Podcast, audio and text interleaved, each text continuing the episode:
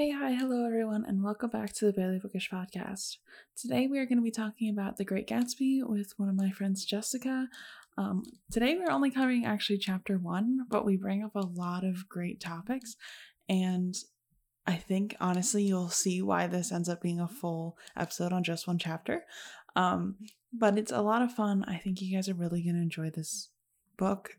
I say that about all of them, most of the books that I end up covering, just because I actually really enjoy them. But I think The Great Gatsby is one that's super accessible because it's kind of easy to read. It's a classic that isn't like, you're not like bogged down by the language in it, in my opinion. But I think you guys will really enjoy it. Also, some exciting news. We got our first ever Patreon subscriber. So big shout out to Elle. Thank you so much for joining us over on Patreon. If you all want to get exclusive episodes, every month we do post one on Patreon for the $10 tier. So that's $10 a month, and then you get an exclusive episode every single month. This month we will be covering 1974 versus 2013 Great Gatsby. So that's Robert Redford versus Leonardo DiCaprio's depictions of Jay Gatsby. I think that episode's a whole lot of fun. We're joined by Nova, and it's going to be great. So I hope you guys check that out if that's something that you're into, and it also helps support the podcast. So yeah, if you want exclusive episodes, please go check those out. But without further ado, let's get into this episode.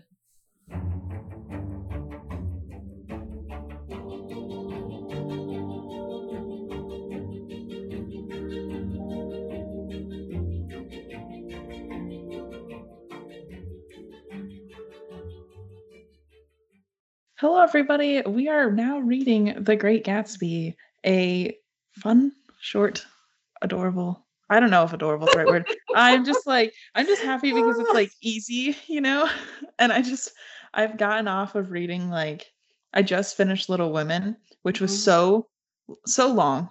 It was ridiculously long. And now I'm like, oh, this is nice. I'm like, oh, I can read this in the morning. Cool. Love that for me.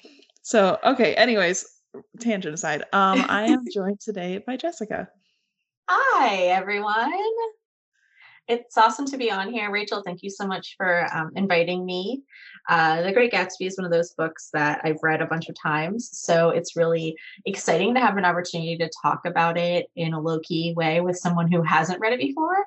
Thank you for having me. Of course, and it's going to be a lot of fun as someone who hasn't read it before to like hear people, like hear you specifically who has read it before, and especially like have more in-depth knowledge, because as I'm going through it, I'm just like, as I texted you, but as the listeners don't know, I was so shook when I like started, because I was like, why is this not from Gatsby's point of view? I'm like, who are we talking about? Like, I was reading it and I was like, okay, this is called The Great Gatsby. It's going to be about a man named Gatsby. And he's like, poor. And I'm like, okay, I've seen Leonardo DiCaprio in a mansion. Like, somehow we're going to get there, right? And then he's like, my name's Carraway. And I'm like, who's Carraway? Who are you? So then I was like writing it and I was like, narrator man? It's not main character question mark. Well, if that shook you, Rachel, I cannot even wait to get into the different chapters, because I feel like there are quite a few instances in this book that are shook worthy. Oh, absolutely. As I'm reading it, I'm just like, okay, there's a lot of things in here I did not expect. Like, again, coming off of like Jane Austen, Little Women, I forgot that this is in the 1920s, and I was like, oh, these women are just like allowed to go where they please. Like, that's different. That's nice. Like, love that for them. But also, like, where's your chaperone? I mean, as we go through it, you'll see some places where there's some interesting levels of that and still that control of women, but yeah, definitely in comparison to something like Little Women, where they're not allowed to go without, you know, at least one other sister with them. You know, someone touched my ungloved hand, I am now sullied forever. This is definitely a different type of story, and it's definitely a lot shorter and more concise and more compact. I feel like some of those stories kind of get more towards the sweeping epic type story. So like Little Women, you probably have, you know, 15 little stories that make up that book. And this has got, it's got basically one story. Yeah. Which is a lot more manageable. Plus, like, I feel like they cut out all the fluff and they're like, here's what you need to know. And he's like, and one chapter, he summarizes the entire summer. And I was like, cool. I love that for us. I was like, thank you. Just like, tell me what I need to know. Awesome. That's F. Scott Fitzgerald for you. Yeah. I was like, we're going to get quick and down to the dirty. So awesome. We are starting chapter 1. And we start off with our narrator reflecting on advice his dad gave him, which essentially says not to judge people because not everyone is as well off as you. And in that moment, I was like, okay, Great Gatsby. He's loaded. This is totally the point. You know, he's like, okay, we're going to be grounded, a nice dude. And then my next note is the narrator not our main character? Yes. Yeah. So yeah, that definitely, if you didn't know, would be quite a shock. I know. I was like, huh, who are you? And then they say, oh, his last name's Carraway. And after the Great War, he went into the bond business. I'm like, I don't know anything about the bond business, but I'm like, that doesn't seem like a fun job. I don't know what it entails, but like, is it war bonds? I think it's like stocks and bonds. You know, I haven't done a lot of research on that aspect of it, but there are definitely people who have delved way more into that than we would possibly be interested in regards to this book. But I think it's like, you know, stocks and bonds. So probably, you know, working on Wall Street, those kind of things. Okay. A good way for a middle-class kid who was good with numbers to make his way in the world. And I think that they bring that up because it's like a respected profession, you know, so there's a lot of kind of shady dealings that, spoiler alert, we'll see in the rest of the book, but that's a respectable kind of position that you can have. So yeah, it started to like hint at the shadier parts. We'll get there, but like I was like, okay. Yeah. So again, you know, coming off of Jane Austen a lot, they said that he's out east, and I was like, where is this located? And then I was like, maybe East Coast, like he's in the States. And then, yes. Yeah. Yeah. So when I first read it, I had to reread that section a few times to kind of figure out where he was, but yeah. So they're kind of on these little islands off of Long Island, West Egg and East Egg. And, yeah, just kind of the proximity to New York City. But when I first read it, I thought to myself, like, the East, is he making some kind of allusion to going to, you know, like Asia or something? Like, learning the world. Oh, no, he's just talking about going to New York City. All right, got it. I know. I was like, oh, a world traveler. And I was like, just kidding. No. Exactly. But I mean, if you think about it, like, in this time period, for a kid who grew up in, you know, I'm assuming a city near Chicago, like that's a big change to have to get up and move your whole life somewhere else, and probably seen as one of the ways for him to, you know, raise his stature and either bring those skills back home after his year in the East, quote unquote, or maybe set up his life there. So, yeah. Yeah. I don't know anything about New York. So like, I kind of forgot that Long Island is like that close to New York City. And he's like, oh, it's just like a drive over. And I'm like, wait a second. Like these are different places. I was like, I don't know where anything is in that area. And I feel like, you know, obviously like this is set in the 1920s. The traffic would be a lot different. The ways that people would get to and fro would be a lot different. But it's a reasonable distance, I would say, for him to commute. And I think that the reader, when this book came out, would make sense to them. Yeah. So. I feel like that was like general knowledge, but like, as I only went to New York one single time in my entire life, I'm like, I've never seen Long Island. Like the only thing I know about Long Island is the Long Island Medium, and that's it. Well, that's so funny. I think during this time period, lots of people had, you know, more well-to-do people obviously had homes that were in a you know, safer, more, you know, beautiful spread out locale. So, you know, like those barrier islands, and then they would travel into the city to do their work and make their fortune. Because obviously they can't build like a huge big mansion like Daisy and Tom and Gatsby all have in the middle of New York City.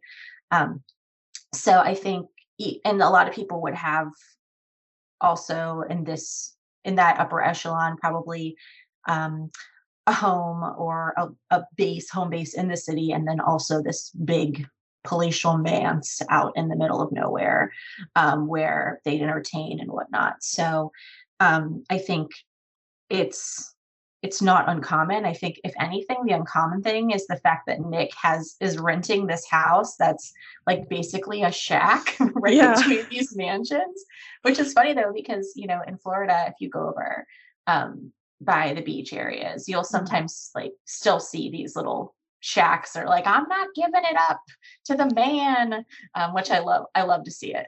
We love to see it. Yeah. So yeah, just kind of cool to see that.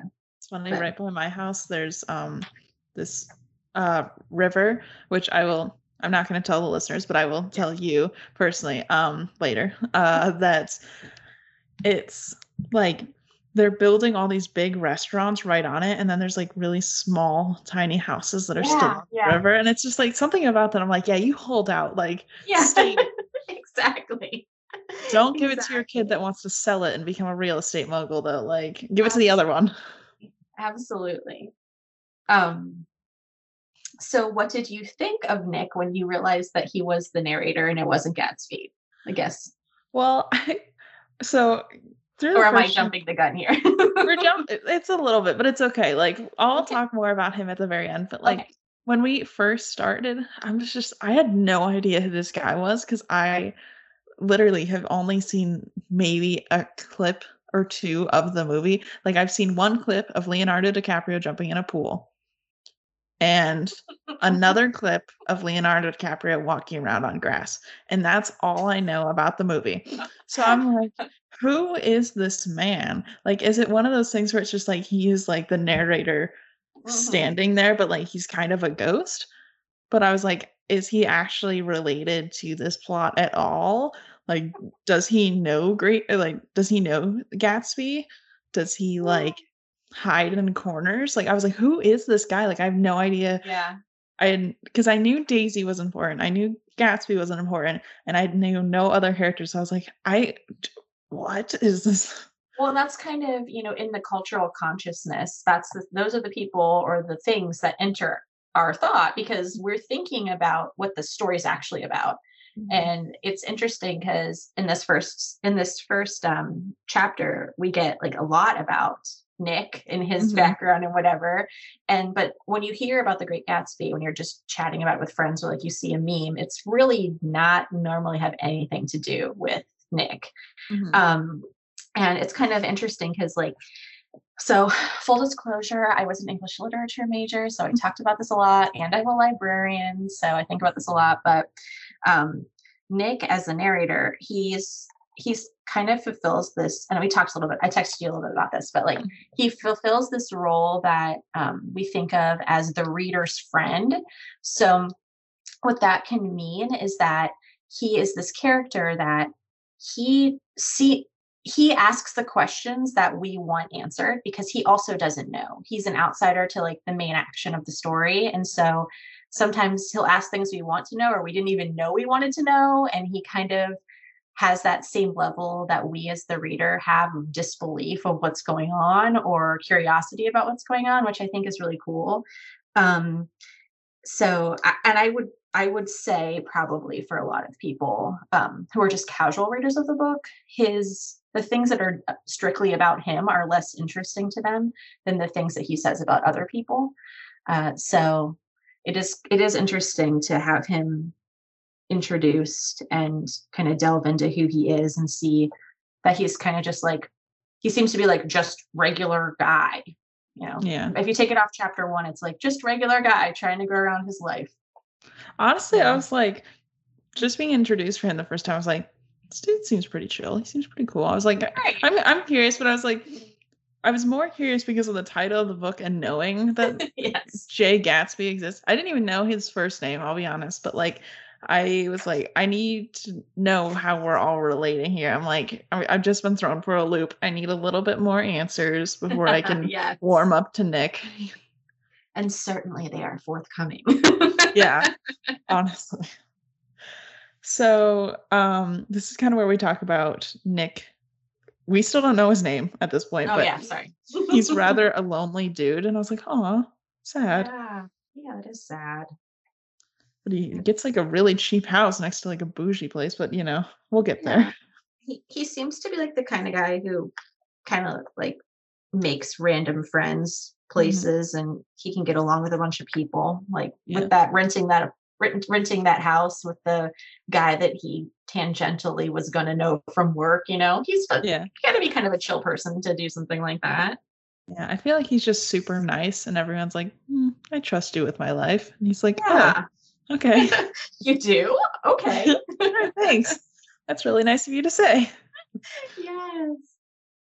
And then my next note is, I really wish they would tell us this dude's name. Like, I was getting to the point where I was like, are we never going to get to know?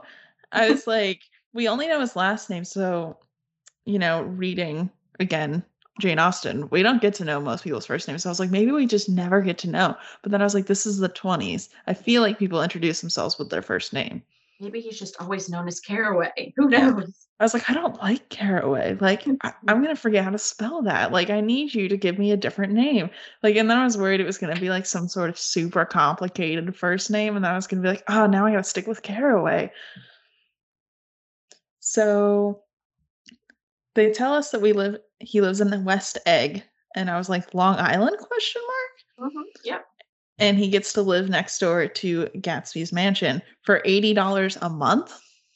Right. And on the less, what do they say? It's the less popular, less fancy, like it's the less sexy egg, if you will. And Gatsby's just like, yeah, this is great for me. I mean, I think that's, you know, that's showing who Gatsby is and where his place in society is. That Fitzgerald. It's just funny to me every time they say East Egg or West Egg, because I'm always like, these words mean nothing to me, but I'm just imagining like two eggs in a bowl of water, and they're like, I live on that one. You know how like, do you know anyone?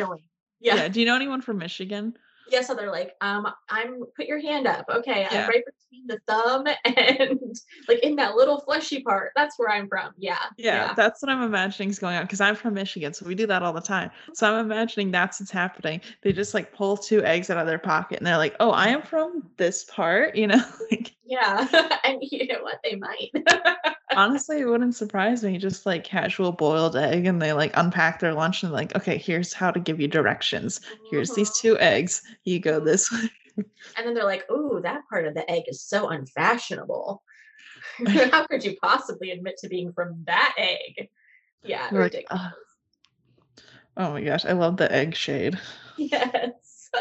Well, you know, there has to have been some egg shade. Like, well, I'm from the pointy part of the egg, and that's better because it's, you know, further away from all the rabble at the flat part of the egg. Like, I could just. Would you be willing to say that they're egotistical?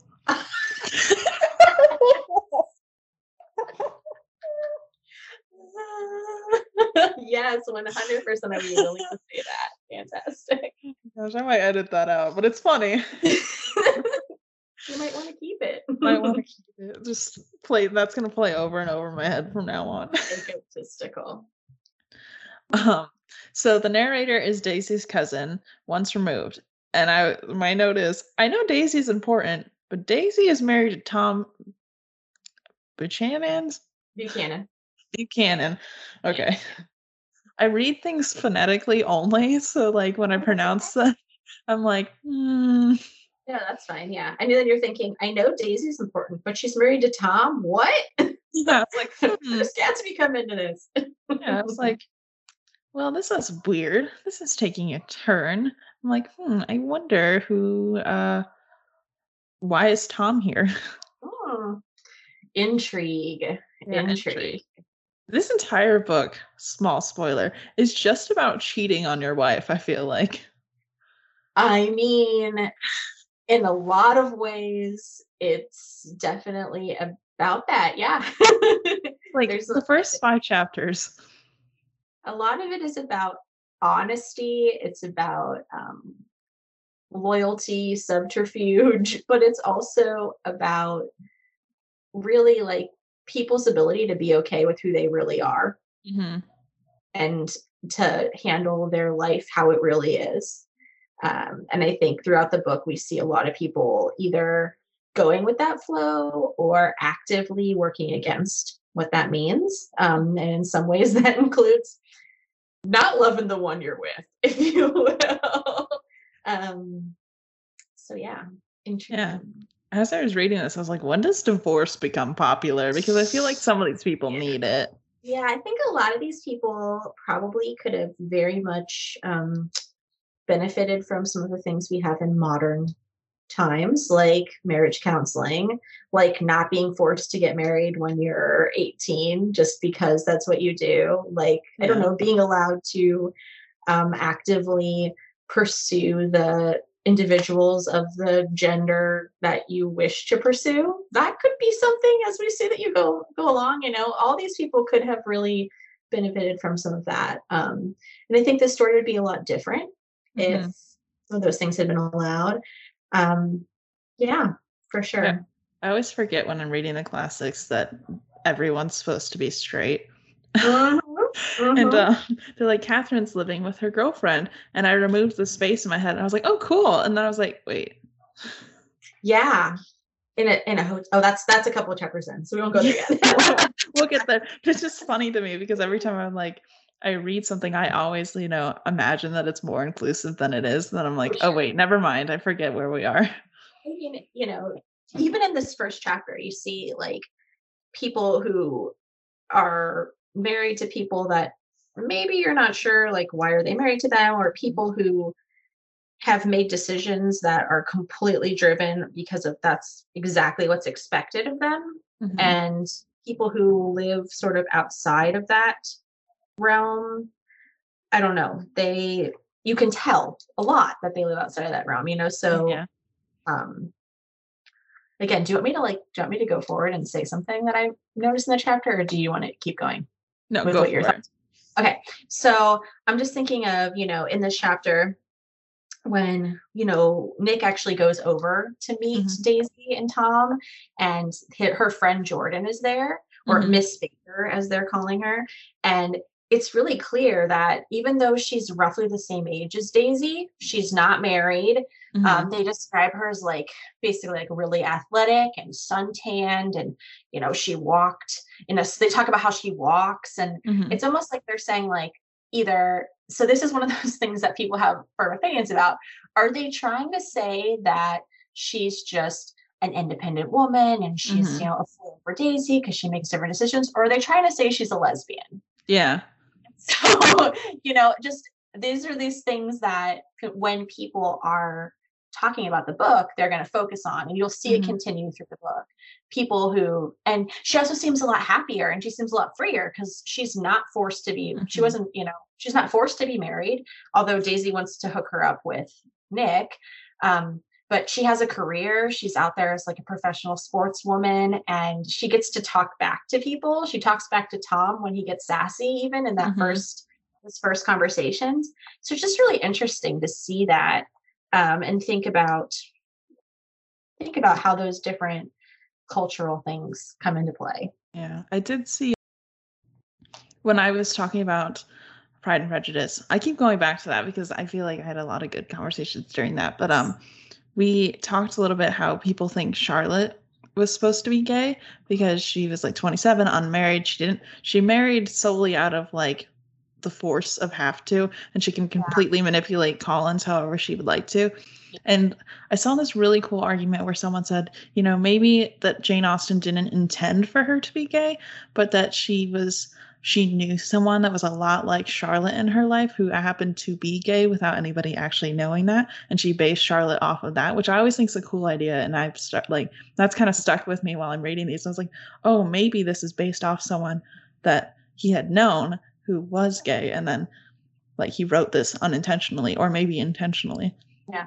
I mean, if you read other books by F. Scott Fitzgerald, he loves to write in this time period, this kind of setting with this kind of feel. Like there's a lot of those jazz age type stories. So you're going to see characters that are very like, not exactly like these characters, but similar throughout pretty much all of his stories in some way. So you never know.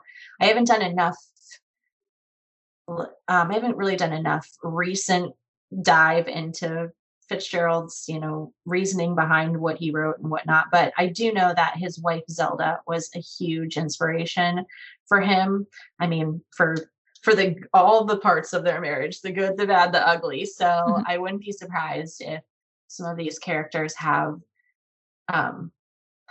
inspiration from people that he really knew or things he really saw or things he hoped to know or see. So, yeah. There's wild times in the jazz age. What can we say? True. Women are starting to gain independence, which is always a good thing that I love. Yes. Those skirts are getting short.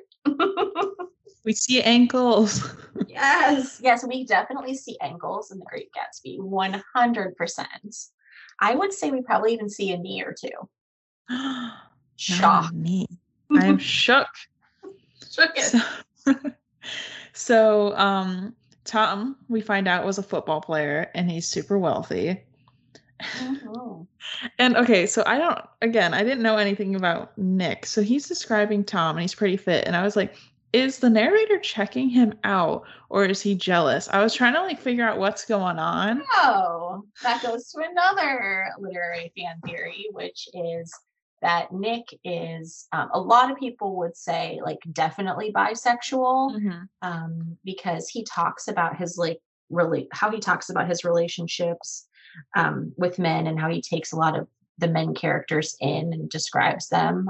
They read that as leading towards having interest in the male form, but also he talks about having interactions with women of a romantic nature. So a lot of people have, they're in that camp as well with him as a narrator. But I think also Fitzgerald uses his gaze on Tom to really just show what kind of dude he is. And then when you later see him describe other people, you'll see just how different he is. So they describe him yes, he is rich, he's old money, but also he's kind of a brute. He's kind of big and kind of scary and hulking. He looks like he could kick your ass. Can I say that on the podcast? That's fine. It's explicit, so you're free to say whatever. It definitely looks like he would, if he was at a bar and someone pissed him off or spilled his drink, he would punch. Looks like that. So he's not soft. He's not just a sensitive, soft, rich kid. He's the kind of guy who you don't want to mess with. At least physically, that's what he looks like. Which I think then when he describes himself, or he describes some of the other people in the book, you're wow, Tom is definitely an imposing figure. Yeah. And especially if you juxtapose how Nick sees Daisy, how his gaze on Daisy is versus what his gaze on Tom is, they're polar opposite. Because Tom is described as just this dark, hulking, big, body figure.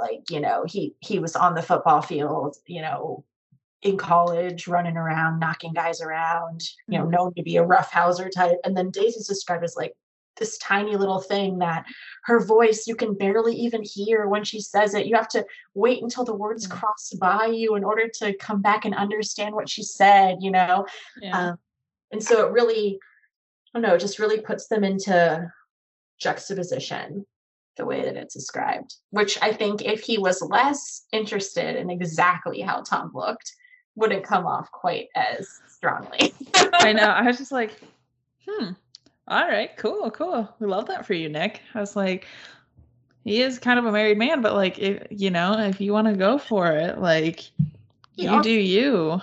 Oh, absolutely. He also delves 3 seconds later into basically how Tom is this horrible racist who's really, I know, I was ridiculous.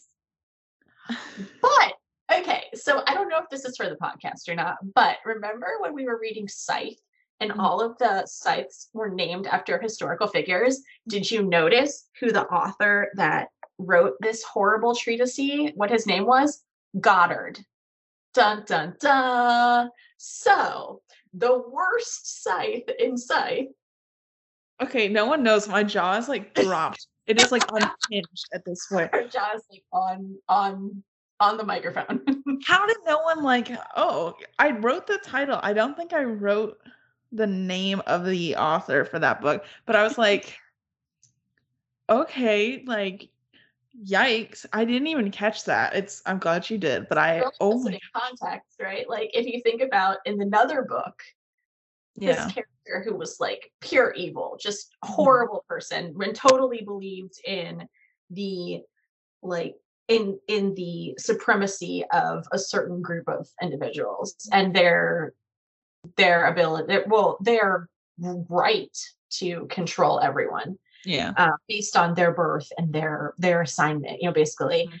And then you read in this book that the person that was the inspiration for that person's chosen name was a dude in real life who wrote this horrible treatise on how basically anyone who isn't white is like horrible. What? My exact note is he says that the white race is going to be submerged. And I was like, yeah.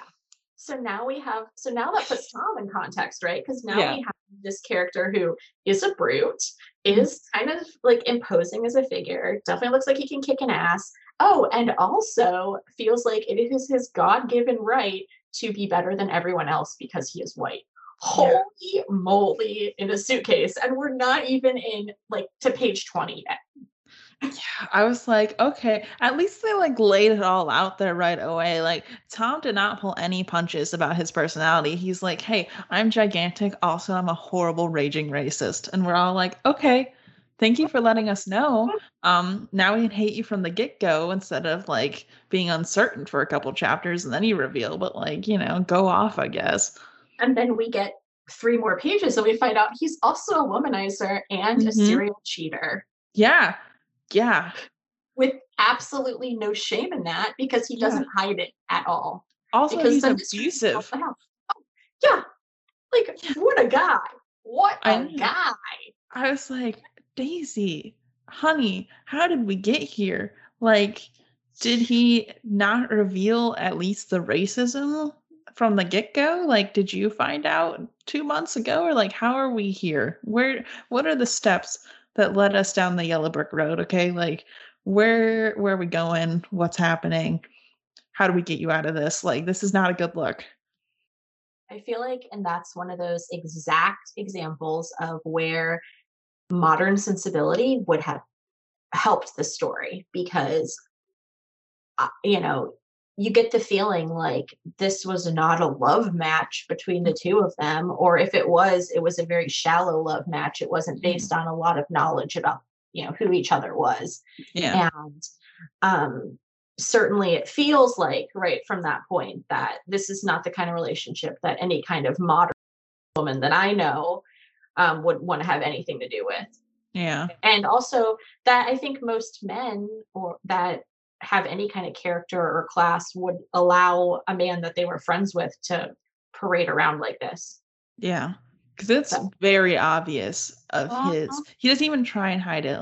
Most abusive behavior, you keep shut down and then your friends and family don't know. This man's like, no, I abuse my wife. It's just, Daisy's making jokes about it. And I'm like, I'm uncomfortable. Yeah. While people are just there hanging out, he's laughing about it and telling people about it and letting it be seen. It's just, ooh. Yeah. She has a giant bruise on her hand. And I'm like, basically outside of podcasting, I also arm wrestle. So as an arm wrestler, I know how hard it is to bruise your hand and to see it visibly. I'm like, so the amount of force that had to be applied for her to have a visible bruise on her hand. I'm like, and so visible that Nick notices it and thinks to note it in his his intense description of his cousin that he hasn't seen in like a really long time. Yeah. I was like, Nick, get her out of there, please. Like, I kind of hope that like a poor unfortunate accident befalls Tom and Daisy can, you know, get out of there, because apparently divorce doesn't exist. We'll see. I'm just like, oh, if he happens to like go missing, like I'm not going to say anything. I will turn a blind eye. If there happens to be a wrestling accident that just happens to happen, I mean, who am I to? Yeah. If football somehow, you know, through a faulty helmet incident causes a concussion that causes a coma that then, you know, the whatever life support needs to be pulled. Who am I? What do I would not say anything. I'll be like, I saw nothing. No. Not. All looks normal to me. I think that's the feeling though a lot of people probably get when they first read this book. I mean, I'm sure Tom has fans. I'm sure everyone, like, you know, everyone knows someone who loves the villain. But I would say that he from the get-go is definitely not described in ways that would lead most people to be a Tom fan. I think most people are rooting for Tom after they read chapter one for sure. Tom feels like the guy that has a lifted truck and has a Confederate flag on the back of it. 100%. He also feels like the kind of guy who lives in a really fancy, like, McMansion that's massive on a bunch of acreage and has, like, an electrified fence and has a sign outside that's, like, all trespassers will be shot without questions asked. He's like that kind of dude. And he definitely has a ton of money, so he has the huge truck, but it doesn't really get dirty. Somehow it's still continuously clean all the time, and he only uses it as a daily driver. Absolutely. But it's like excessively massive, just no reason for it to be massive at all. And he probably also has like a lot of really not tasteful decor in his home that he bought because he thinks it's what you're supposed to do. And he probably loves to talk about how we shouldn't have social services, while at the same time, like, never in his entire life having to even work a real job. That's the kind of guy he strikes me as. I also think he has deer heads, but he bought them. I don't think he hunted at all. That's what I'm guessing. Yeah, no. Like, why would he get dirty? Like, he doesn't know how to do that, but he would sure talk about people who don't know how or aren't able to do that for sure.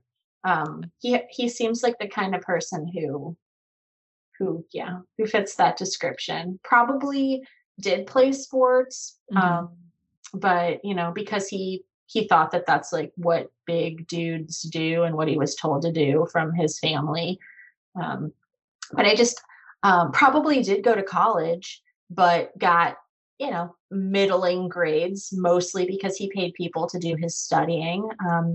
And now he has degrees, but he doesn't do anything with them. He just manages the family's, you know, the family's affairs, if you will. He's that guy that shows up for the first time the day before the exam, and it's like sits down next to you and goes, "Hey, I haven't seen you since the first class. Yep. You have the study guide?" And you're like, "No, Brad, I don't have the study guide." Okay. Like, yeah, he's the guy you get stuck with in the group project. And he's like, "So how much should I pay you?" And you just do the whole thing. Or ghost you until the last day and then says, "Is there anything I can do?" And you're like, "We already turned it in, Brad, Chad, Tyler." Like, it's done. We did put your name on it. And he's like, "Oh, thank you guys. I owe you so much. I'll help with the next one." And you're like, "No, you won't, but it's fine."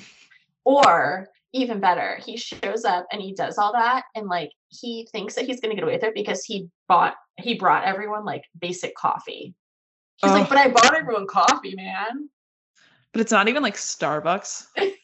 It's like on the way in, he just picked up some gas station coffee. And he's like, "But I brought coffee." What? It's either that or it's the coffee shop that's right next to the library that, like, at every, like, you know, library you've ever gone to, there's like one like kind of shady coffee shop, but it makes a lot of money because college students are poor, but it's like the coffee is $1.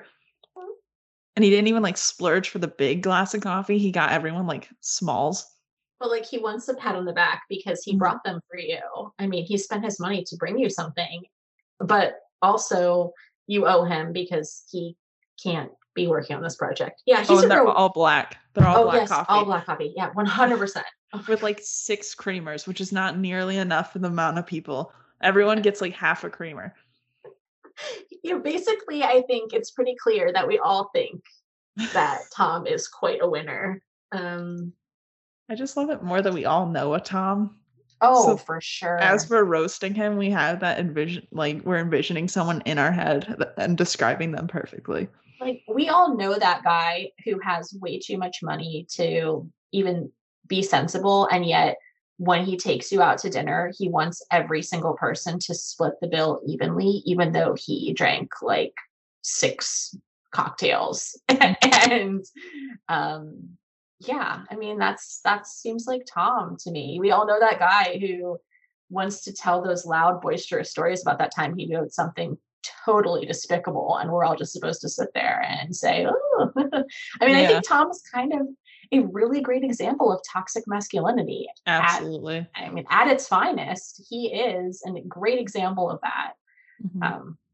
He thinks that he's, I don't want to go too far, but I feel like we'll have opportunities to talk more about Tom. So. Oh yeah, definitely. A small Tom roast, and now we go back to it. I got way more to roast Tom on when we get there. Honestly, I'm ready. Like, I feel like I can just clip out for Patreon, like an hour of us just describing Tom and it just getting progressively worse and worse and worse. For sure. And I have, there's a couple chapters coming up where I've got quite a lot to say about Tom's toxic masculinity.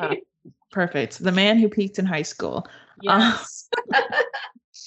So Tom goes inside because the phone is ringing. And after a bit, Daisy like follows him in. And now Miss Baker and Nick are just listening. And I was like, yeah, I mean, what else are you going to do? And Miss Baker tells Tom that he has a woman in New York. Or tells Nick that Tom has a woman in New York. Mm-hmm. And Nick's like, what? It's like, This is the first time in my idea of like Nick as a person that he's really being shown this kind of society where there are kind of all these well-known secrets. Like, I feel like he's been around very honest people previous to this moment. And now he's like, oh, okay. What do I do with that? Like, am I supposed to tell Daisy? Does she know?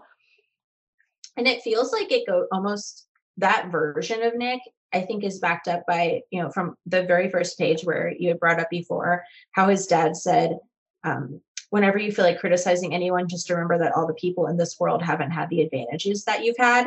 And it's like, well, that's a huge advantage that Nick has had, is that he hasn't, it's still shocking to him that people are that dishonest. Yeah. It's still shocking to him that somebody he loves, or, you know, maybe he doesn't know her that well yet, but like somebody who he would consider kin is being treated that poorly, and it's just no, and that's still shocking, and that's a huge advantage that he has in life. Yeah, I know. I was like, this warmed me to Nick immediately as soon as we got to that part. I was like, okay, cool.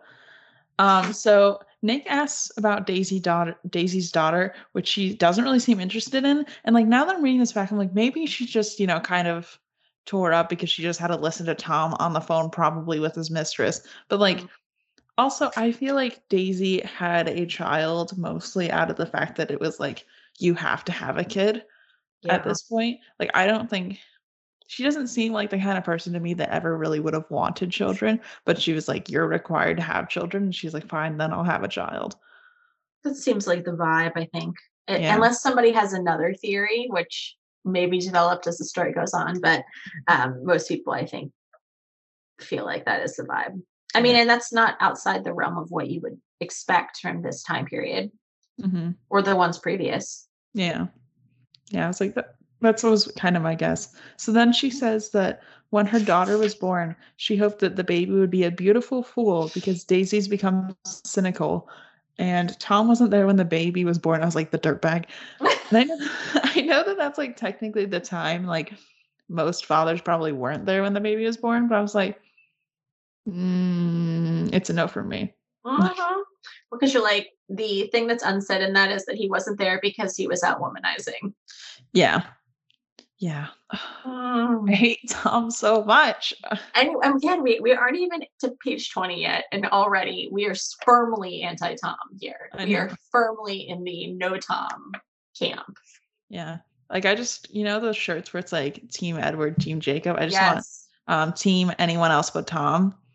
100%. I'll wear it every day of my life. I think you have that as a bestseller for a lot of people. Although there might be someone listening right now who's like, you know what? Actually, Tom Buchanan is my favorite character ever. You know what? If the two of you don't know what you're talking about, tweet at me. I dare you. Like, I'm only 5 chapters in, but like, you know what? If Tom is your favorite, try to defend him on Twitter to me, and I'm going to roast you. I don't care. Like, Tom is a terrible, terrible individual. I have not seen a single redeeming quality yet. I feel like the people who think Tom is awesome also love, like, Voldemort. Like, they love a character that everyone else hates just because they want to hate. Or, like, you know, Bellatrix Lestrange. Like, they just want to hate. They just want to love the character that everyone else hates. And that's fine. That's valid. That's just not me. If you like Tom, you like Dolores Umbridge, and I'm leaving it at that. You know what? If you like Voldemort, fine. You know, I'm gonna question some things. Why do you like Nazis? But we'll go past that. Lestrange, okay. But if you like Tom, you like Dolores Umbridge. There's not a single redeeming quality about Dolores Umbridge, and I'm leaving it there. That is my stance. Chapter closed. Mic dropped. That's it. Yep. Tweet at me. Roast me. I don't care. Like, that's where I'm standing. Okay. So anyways, we find out that Miss Baker is actually Jordan Baker, and she's going to a tournament tomorrow. Daisy jokingly says that she'll arrange a marriage between Jordan and Nick, and Jordan's like, I hear nothing. Exactly. And Daisy says as they're walking Nick out that she heard he was engaged, but Nick says he's too poor to be engaged. And I was like, ... Yeah, I was like, all right, Nick, that's just going to sit on the back burner for now, but I'm watching you. Yeah. So Nick goes home and sits outside for a bit. And as he's out there, he looks over and realizes that Mr. Gatsby's outside as well. And then he like looks away and looks back, and then Gatsby's gone.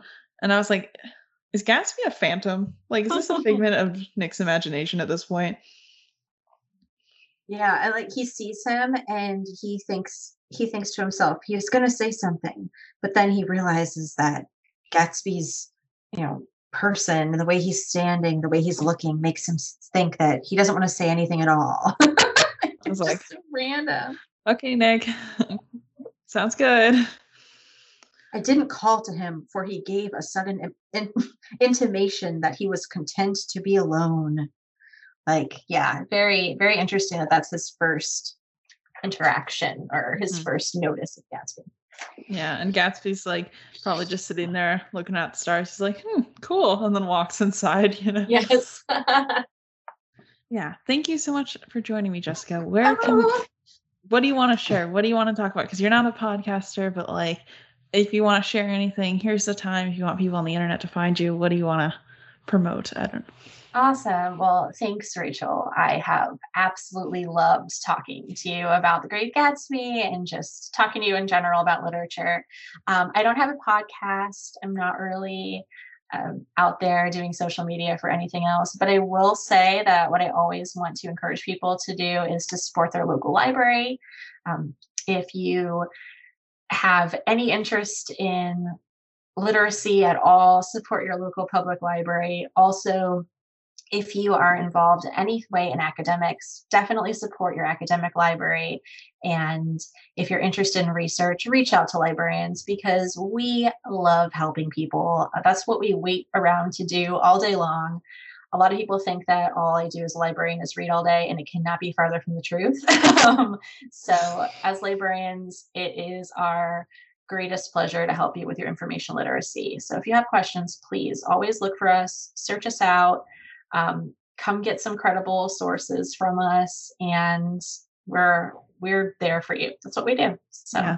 I will say from student perspective, I literally asked a librarian once one question to help me. She pulled up like 20 different research papers and like what would have taken me like 6 hours to probably find them in like 30 minutes. And she goes, here you go. And I was like, you're a hero. You're a saint. Thank you. I appreciate you. So ask your librarian.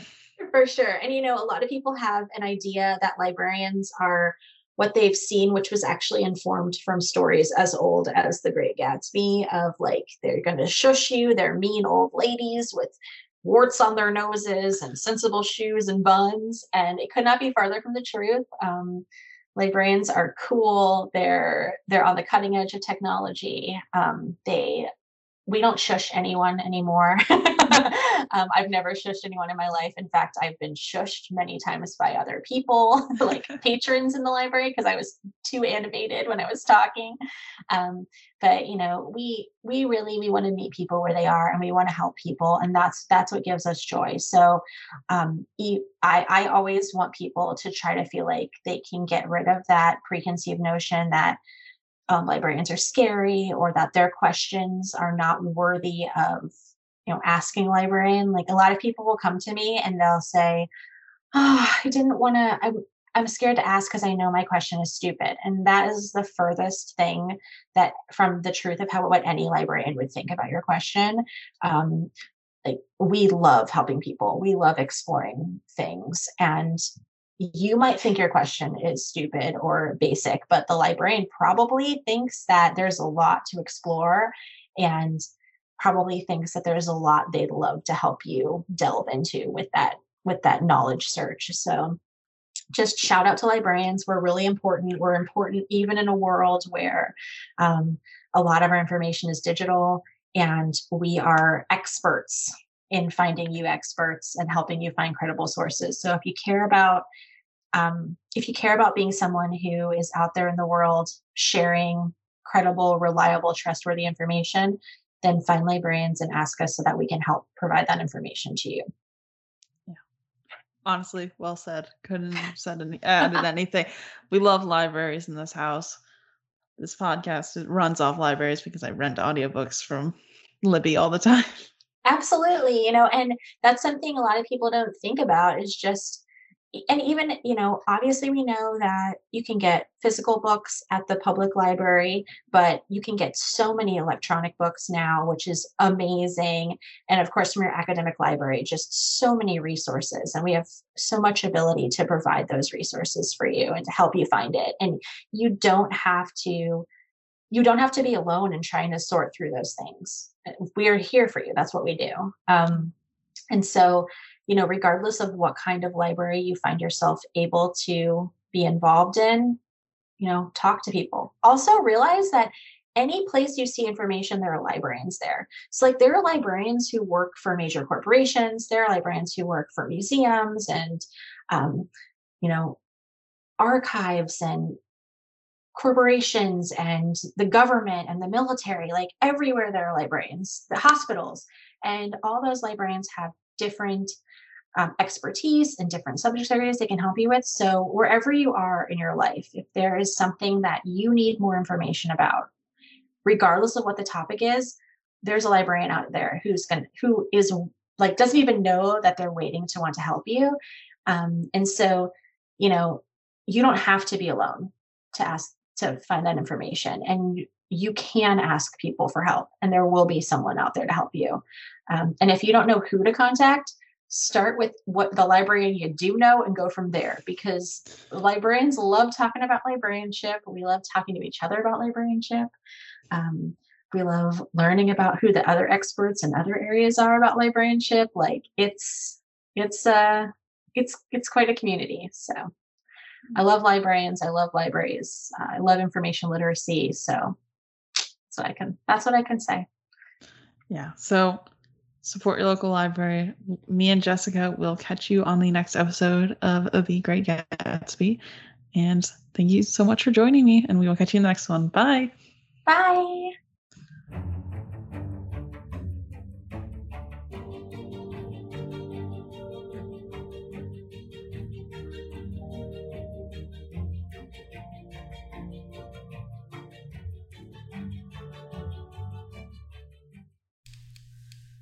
Thank you all so much for listening to this episode of The Great Gatsby. Next week, we'll be continuing on with even more Great Gatsby, more fun conversations about The Great Gatsby and all that good stuff. So if you didn't hear it in the intro, we do have monthly exclusive episodes for Patreon members. So if you haven't joined us over on Patreon, please, if you want more episodes, please consider doing so. First Friday of every month, we have an exclusive episode. So where there's this month, next month, we'll make 3 exclusive episodes. So that's fun, if that's something that you're into. So yeah, that's kind of all I got for you guys this week. I hope you all enjoy these episodes, and I can't wait to catch you guys in the next one. Our logo was designed by my sibling Sarah. Our theme song is by Raphael Crux on FreePD.com, and I'll catch you guys in the next one. Bye!